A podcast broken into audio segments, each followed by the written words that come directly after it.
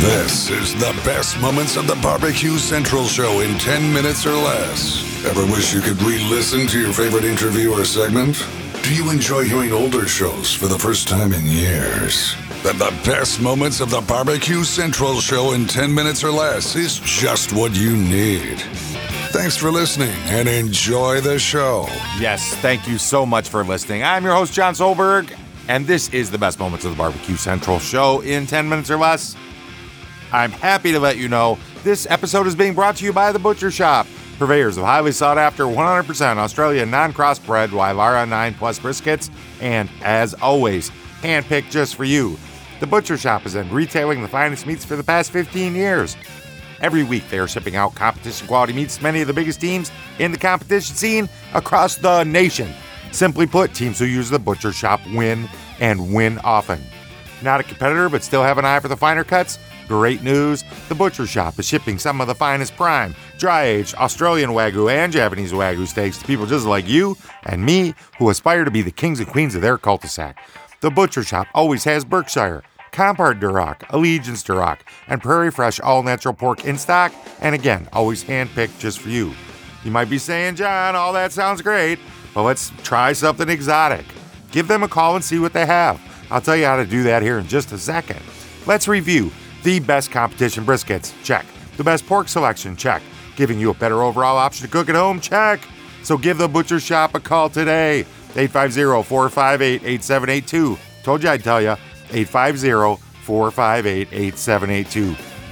Also, head over and check out the Facebook page, facebook.com slash The Butcher Shoppe. Shop is spelled S-H-O-P-P-E. The Butcher Shoppe, home of the 100% Australian non-crossbred Wyvara 9 Plus briskets. And here's what's happening today. It's confusing. And it confused me. So I went with it.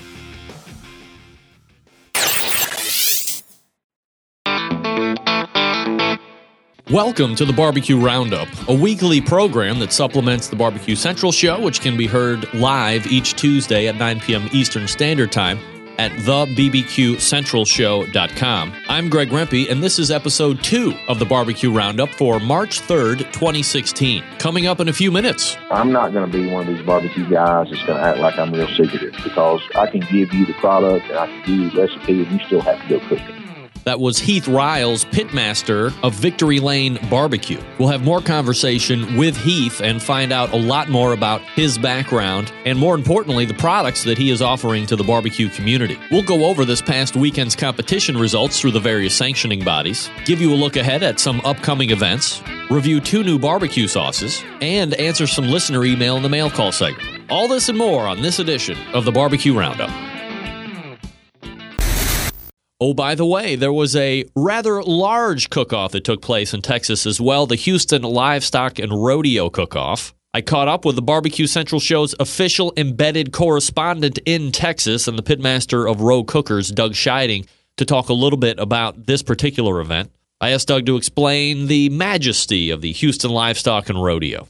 It's like Tent City. Um, it's a corporate dominated event. It's interesting because there are so many tents basically in front of the pit and, and the main area, because most people have bands and buffets and things like that. You actually don't get to see many of the pits most of the pits are behind the tent in kind of like a little alleyway. You know, there's a waiting list to get in. I've heard anywhere from five to 10 years or something like that. So it, it's not like your average event where you pay your money and, you know, the week before, two weeks before, and uh, you, you get to go cook it. So because it, there's so many corporations, you have to be tied in with a corporation or asked to cook on behalf of a corporation. So there's a lot of hired guns, so to speak, where they get uh, you know different teams, competition cookers to actually cook on behalf of the uh, event and the corporate sponsor.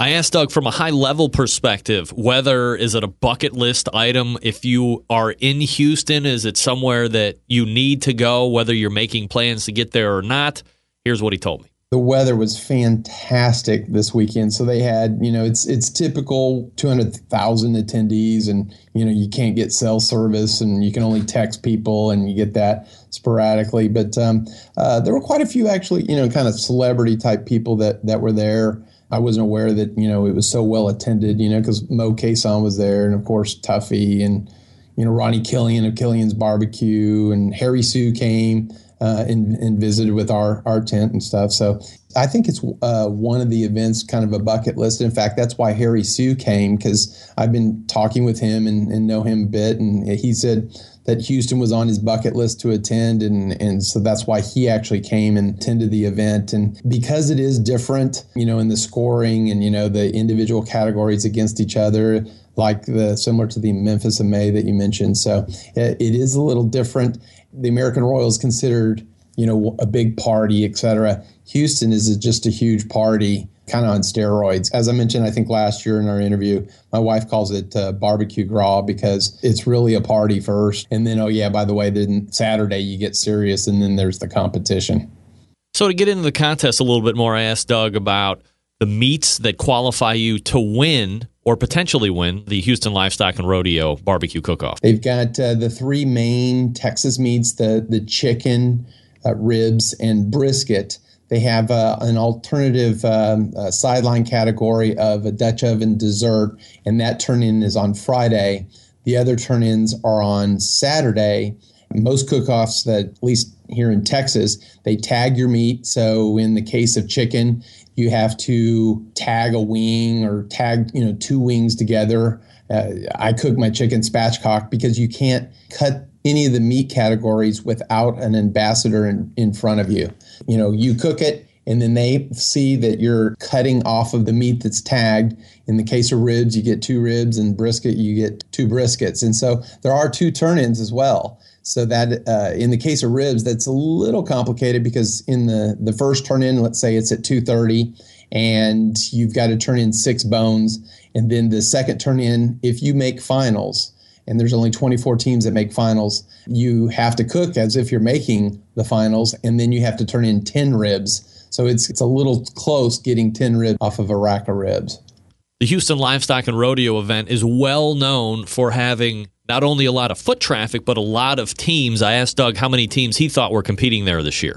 I think it ranges from about 225 to 250 and there but there's 424 this past year there were 424 entries the the difference being that if you've got a spot at the Houston rodeo let's say one spot that allows you one turn in you have a lot of the corporate sponsors that have you know spots that have the size of two tents four tenths or six tenths so in the case of the champion that won this year i believe they had four entries well, Doug and I were talking strategy on how to win Houston Livestock and Rodeo. I asked him if you have ribs and you have brisket, and everybody thinks that they're fabulous to eat, and everybody strives to make great brisket and great ribs, does chicken even have a shot? It seemed to me that chicken was almost counterintuitive to turn in if you were going up against the legendary Texas barbecue meats.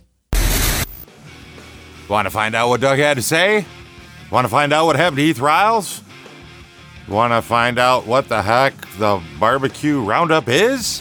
Where'd that come from? Did I, how'd I miss that? I totally missed that in 2016. Episode 2. I gotta go find episode 1 now. I think I know what Greg was doing. I think I know. I'm not gonna say it. I'm not making any accusations. I it's um nothing double dipping. I don't know if it was bone. I don't know what it was. But head over to the bbqcentralshow.com and check this one out. All right, I'm pushing up against the clock here. Until next time on the best moments of the Barbecue Central show in 10 minutes or less, I'm your host, Jon Solberg. I cannot wait to talk to you again soon.